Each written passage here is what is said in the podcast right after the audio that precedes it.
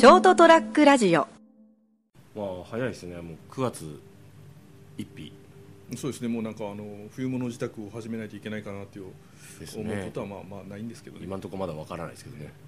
その頃の季節気候がどうなってるかなんてわか、全くわからない、まえー9月1日のですね成田屋デリリウムでございます。お相手するのは私成田と。よ森そうじゃんいいけでございます。ろしくお願いしよろますしくお願いします。やっぱりあのどういう暮らしをするかとかはあのこう巣作りっていうんですかね。ははまああの体制作りっていうんですかね、環境が変わるとするじゃないですか。はい。するとそこでもやっぱりあの同じかそれより高いポテンシャルを発揮しなければいけなかったりするわけじゃないですか。仕事上ね。まあまあまあもちろんですね。ねルーチンでやってるってすごくほらあのすごい大切なことでもあるじゃないですか。同じ決まった仕事をきちんと確実にやる同じ時間にこのこれは必ずするとかも含めてですね。生活の癖も含めてですよ。でまあその会社とか職役職にもよるんでしょうけども、まあ、どこに行っても基本的にやることは変わらないとかいうのならいいんですけど大きく変わる時もあるわけですよね。まあまあそうでしょうね、うん、それは別に転勤だけじゃなくて転職したりとか仕事変わったりとか。でその中でこうやっぱりまずその仕事になれるのも大変なんですけど自分の生活習慣を作るっていうのもなんか意識しとかないと崩れてしまうじゃないですか、かようにその環境というのは自分自身のそのスペックに関係してくることが多いと思うんですよね。あのこれだけの能力を発揮する人例えばすごい能力を発揮する人がいたとして、まあ、その人がどこでもどんな状況でもその能力が発揮できるかというと限定的だったりもするわけでしょここにはまってドンってあのこのこの立場この役職この割り振りだからこそうまくやれてるとか要するに移ったらそのサポートする周りがいなくなっちゃってあれこの人なんかあっちではうまくやってたのにいまいちできねえなっていう人もいうふうになる人もいるわけですよね、まあ、それは例えばそのし私たちのようなまあ一般の勤め人に限らずですよ。まあその一見華やかなショービジネスの世界の方々にしてもいろんなあの創作活動をする方たちにしてもですよ逆に言うとそういったのがあるから、まあ、その作品に反映されたりするのでいい場合と、まあ、良くない場合もあったりするとそう考えるとものすごくその環境というのはとか、まあ、今回ね震災が熊本であってもうだいぶた、まあ、だいぶ経つっていうけどいまだにあの生活の基盤ごと持ってかれちゃったような人もいるわけですよ。それはとあの各日本各地で起こっている災害に見舞われた人たち全員そうだと思うんですよね。でそれ災害とかだけじゃなくて経済的にもあの例えばもちろんその震災の影響であの影響が出る人も多いしね。それ以外で普通に暮らしてて一生懸命あの働いてたんだけどあの会社が倒産する、まあ、もしくは会社のシステムが変わって今まで通りの収入が得られなくなるとか仕事の契約のあの正社員だったものが非正規になったりしてあの不利な条件でしかでも岩おなく働かなければならないとか。で僕はそういった人たちというのはあの自己責任とは思ってないんですよね。でも自己責任っていう声も大きい大きかったりする。そっちが都合がいいんだろうね多分ね。でもっと言うと政治システムとか政治制度とか、えっと法律含めてですよ。そういったものってものすごくあの大事なのは文言の中に含まれる考え方だと思うんですよね。どういう考え方、えっと例えば、えーどういう思想があってそこに、えー、とその法律を作るかっていうあとその実際の運用の仕方も大切なんですけどもあのその中で日本ってものすごくずっと思っててみんな今あの頭のいい人が指摘してるとは思うんですけどもあの基本的な人権とか人間の尊厳っていうのをものすごく既存して運用されてるような気がするんですよね。あの基本的に建前としてはそうなってるけどもみんなそれを信じていないみたいな。そしてあの相手の人権は尊重しなければしなければいけないっていうのがあの建前っぽくなってるような気がするんですよね。前もこういう話したかもしれないんですけど。でもますますそれを感じるんですよね。自分がその別にその不利益とか不当な扱いを受けてるというわけではないとは思うんだけどもあのちょっと弱い立場に対してものすごくあのこういうふうに扱われて当然だみたいなことを考えたりそれに同調する人がいたりするような場面をちょいちょい見かけて日常生活でもそうだしそれを例えばまあそのインターネット上の例えば言葉のやり取りの中でもそういったところが見られるなと。でいつも思うのはその他人のそういう権利とかあの人権とかですも含めてね尊厳とかを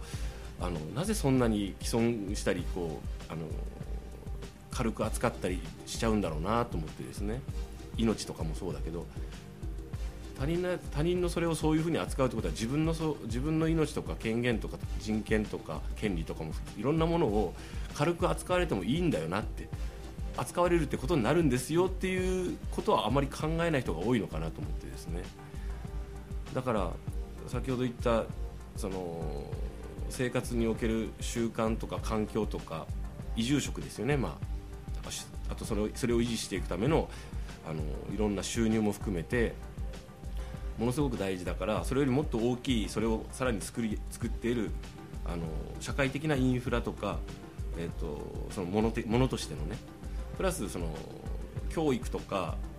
法律とか行政の仕組みとかがあってプラスそれを支える私たち主権者は国民ですのでが私たちがそれをちゃんとあのこういうこういうふうにみんながなるべくあの不幸が少なくてあの幸せに生きれる社会ががが当然っていう考え方の方がなるべくなんかあのいいような気がするんですけどね。なんかあんまりそれをなんか否定する文言が多いような気がして否定する声が高いような気がしてですね。もちろんそれをわざわざ否定はしないけれどもなんとなくそういうこういうあのヘイト的なあの行為が行われた時になんとなく沈黙を持って支持しているようなふうにあの見えるなと思ってですね。まあこの国は一体どうなってしまうんだろう。そして俺の生活大丈夫かなと。まあ一つはあの 社会制度的なところもありますよね、例えばあのよく、まあ、例えに出されるのはやっぱアメリカあたりだと大統領も直接こう国民が選べるシステムになってますよね、うん、極論すれば、はい、ただ日本の場合総理大臣を国民が選べるかというと間接的には国民が選んだことになるんだけれども直接的にはやっぱり国民じゃない人が選んでますよね。まあなんですかねそういう面は否めないんですけども、まあ、間接民主主義なんで、うん、あと一般社会の中でもそのアメリカよく訴訟社訴訟社会と言われるんですけど日本人はどっちかというと黙っちゃうタイプなんでですね、うん、そうすると、こう上に立つ人間が極論すれば何をやってもいいとあの強い立場にいる人がね、えー、その弱い弱い立場にいる人に対してどのようにでも振る舞って、うん、でその振る舞いに対して周りの人も何も言えない、言わない言うと自分の立場も危うくなるからそれっていじめ的なものじゃないですか、それは日本社会のあの端々のね弱い立場の子供たちの間でいじめも蔓延するわ。だからすぐ誰かが訴えるとかそういう社会であればそれはそれでまた面倒事はあるんだろうけれどもでもそっちの方がすがすがしいよね、ちゃんとたんあの権利が担保されているということなんでね。そうするとやっぱり上に立つ人間とか権力のある人間もそううかうかしてられないと、うん、でそうなっちゃうんで、ね、今割とその反動が来ててあの自由平等平和とかいうのに代表されるのはあの人権的なものが面倒くせえなと独裁者的な人とか権力を持ってる人たちと思い始めてそれを露骨にし始めてるような気がしてですね。でそういう風潮に対してできるのは実はあの理想を掲げてみんながそれを共有することだっていう僕がのがのが大切のが一つの抑制力になると思ってるんですけどあの一番最近やっぱあのこれこういう言い方嫌だなと思ってるのがでも現実にはそうじゃねえよという言い方とかでも社会に出たらそんな甘い甘いあの考えは通用しないよとかいうのをよく言うじゃないですか。よく言う人がいたりすると思うんですよね。聞くとでちょいちょい聞くんですよ。なんか耳にしたりするんですよ。日常的にもね。でもさそんな日常とか現実ってそっちの方が間違ってると私は思うんですけどね。あのだとしたらそっちがおかしいよって。でどれがどう現実になるかはそれを支持する人の数で決まるじゃないですか。ということはあの別に声を上げてみんなで「えいえいおう」と言ってくれとは言わないけれどもおかしな振る舞いがあってたらそれはおかしいというのをきちんとあのまあねなかなか言いづらいんですよね。けどもそれに対してあまりあのそれがおかしいというのを認識すること不快感を示すことそしてそれに加担しないことぐらいはできると思うんですよね。そしてあのその状態がおかしいからこれをなんとか是正しようというような企みを持つぐらいはした方がいいような気がするんですよね。で実際に自分がそれにあの無意識で加担しないようにするとかももしくはこの状態はおかしいのでそれはちゃんと是正されるべきだっていうのを考えをなるべく広める。ぐらいしかできないのかなと思うんですけども。まあ、日本の場合はもう考え方そのものをゆっくりと時間をかけて変えていかないともう今のまんまだとずっとそういう感じになっちゃいますからね、うん、その自己責任という言葉がよく出るけどあれはちょっとこう意味が違って、うん、まあ、あのお前が悪いんだっていう意味じゃなくて、うん、自分で自分を律することが自己責任だあってですね。そ,、の他人からそれは自己責任だと言われるのはちょっと違うんでですね、そうそう。あとこう自分の責務を果たせとかその自分の責務というのはあの定以外以上の責務を押し付けてできなかったらなんでやできないんだっていうのはおかしいじゃないですか。まあ、あと賃金格差なんかもあって結局その、うん、欧米では同一賃金制度っていう、まあ、最近ちょっと話題になっている言葉を、うん、まあ、日本の場合はあの非正規の方に合わせる低い方に合わせるんだけどな、えー、おかしな話だろそんなもんっていうそうするとどうしてもやっぱりあの非正規の人たちっていうのはその働く意欲、もう金を稼ぐために働いていると。時間が過ぎればそのお金をもらえるっていう考え方に日本の場合になってるんで例えばこれがもっと時給が上がるその正社員とかと同じような同一賃金体制になれば逆にそのそういう仕事正社員と同等の仕事を果たせない人は脱落していくっていう感じになっちゃいますよね、うん、まあ、それがいいか悪いかはまあ別としてそうするとやっぱりあの全体的な社会の底上げにはなると思うんですよね。そうですね。まず中間層があの細くなっていくと、うん、消費量が減ってるあの良質な商品が必要とされなくなっちゃうんだよね、うん、サービスも含めて。やはりあのそら銭もらえないんだったら使わないもん。余裕もないし使えないよ。だ日銀がこう物価を2%上げるっていうのをもう数年前から言ってますけどあれは単純に値段を上げるっていうことじゃなくて、まあ、そう捉えちゃう人たちが多いのが問題なんですよね、うん、物価を上げることによって賃金も上がって社会体制が良くなるようにっていうのが物価を上げる目安なんですね、決して値上げっていう意味じゃないんでですね、あれは。単純にもうこうどうなるかわからないけれどもじゃあ例えば賃金を上げましょうよと、っていうのは動きはあってしかるべきだと思うし、あのー、もらう銭が増えれば使う銭も増えるし物価が上がっても結果的にそれには対応して暮らしていけるわけなんですよね。今現実的には物価だけが上がって賃金は下がり続けてるんでそれは消費は誰もしねえよっていう。あとあの立場が保障されなくて来年もこの給与がもらえるかどうか分からなければそれは大きい買い物もしないよねっていう、まあ、それで国に対する信頼度っていうのがどんどん低下していってるから、うん。うん例えばその消費して、えーと貯金が多少少なくなっても最終的にはその国の支援のもとで日本人としている間は、うん、ある程度のことは保障されるということがもうなくなってきてるからですね、まあ、社会保障がですね、えー、どんどん削られてきてどんどん暮らしづらくなってきてて、えー、それは子供も産まんわ。それは子育てがなんかこんな罰ゲームみたいなことになっちゃったらそれは別にあの社会保障だけじゃなくて一社の共同体の意識の持ち方も含めてあのすごくなんだろうあのそのそういう困難にある人たちに対するあの眼差しとかあの意識の向け方が冷たいよね。まず彼でもね保証しろってわけじゃないんですけどそうですそれそれは言ってないです、えー、ただまああの誰でも彼でも保証されるべき義務とあの権利は持ってるわけです、持ってるんですしそれはもう有してるんですよ。であの不正をする人がいたらねそれはもう不正あのそれは不正をしたということで罰罰せられなければいけないけれどもあのそういう例えばその社会保障の、ね、中での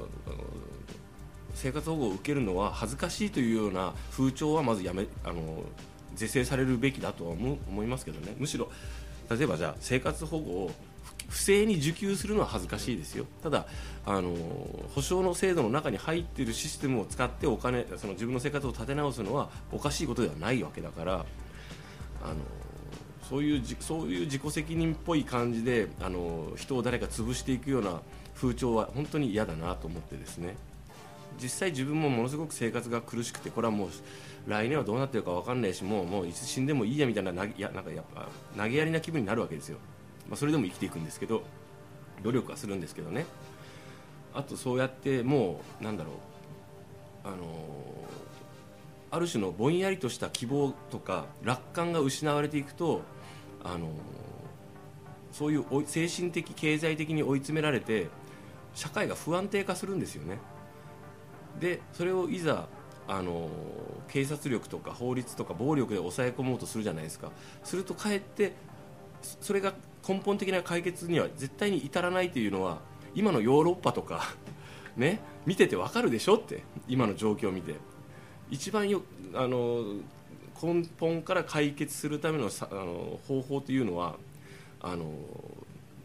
弾圧されたりシリアでもそうですけどあの厳しい状況にある人たちをあの安寧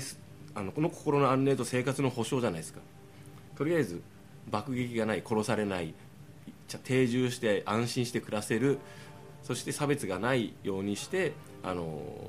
みんなで協議しながら暮らしていく分かり合えないなら分かり合えないで分かり合えないという前提であのじゃあ君たちと僕たちはちょっと分かり合えないけどどこまで妥協できるかなっていうのが話し合いなんでその話し合いをした上で、まあ、あのお互いにこう譲歩したり主張したりしながら暮らすしかないじゃないですか。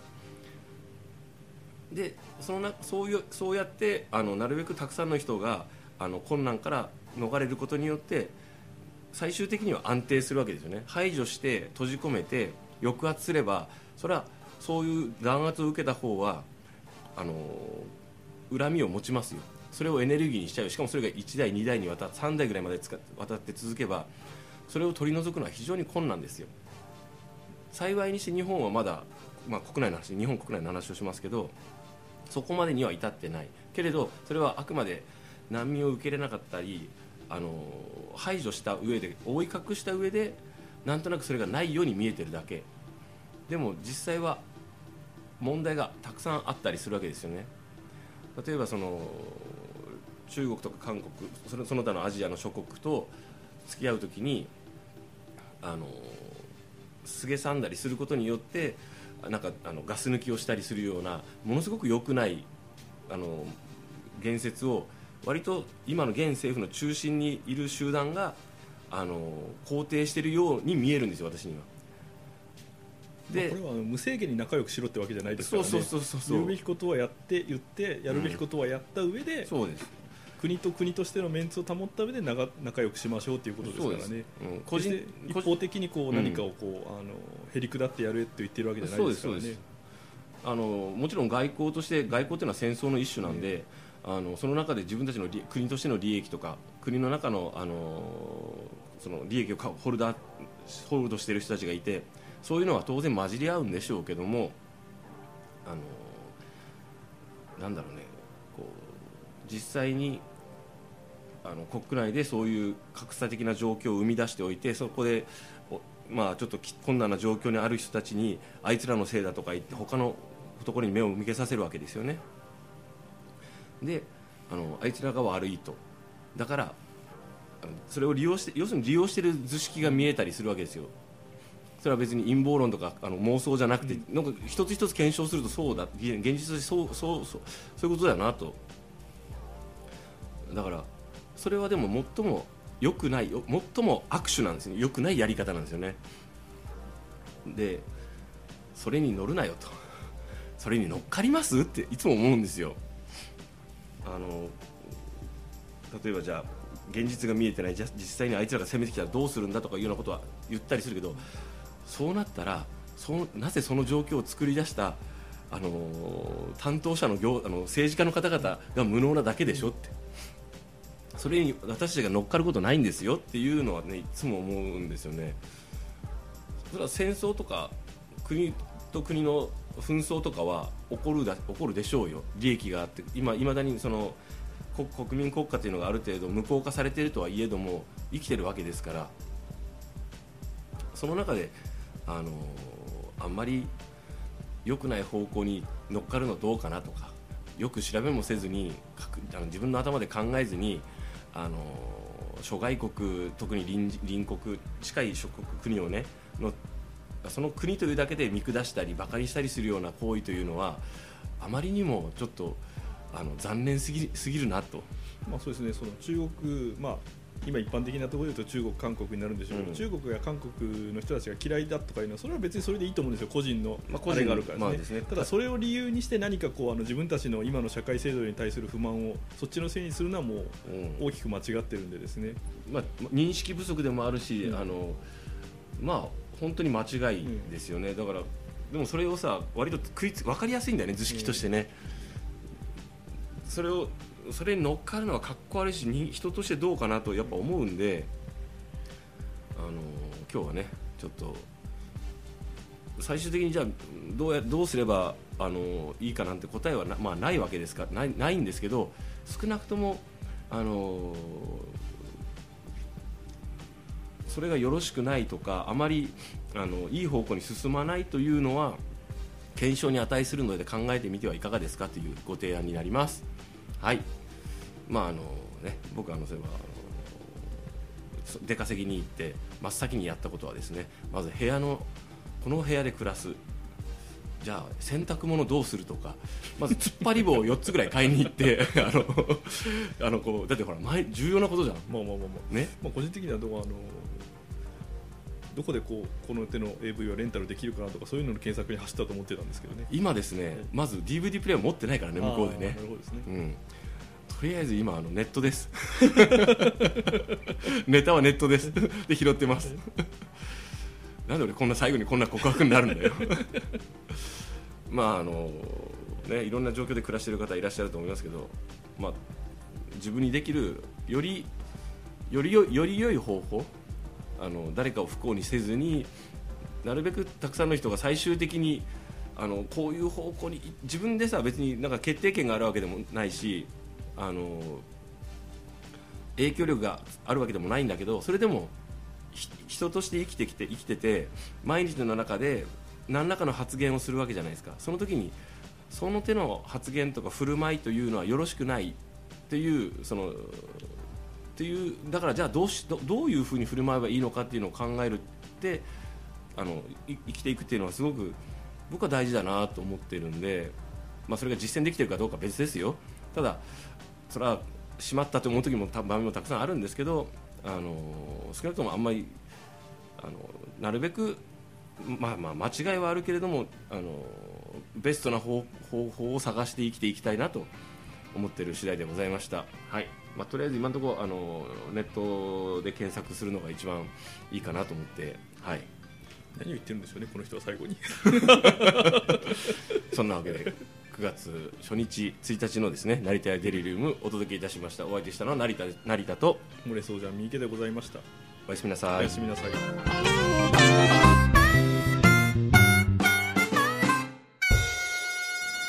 ST-radio.com ショートトラックラジオ。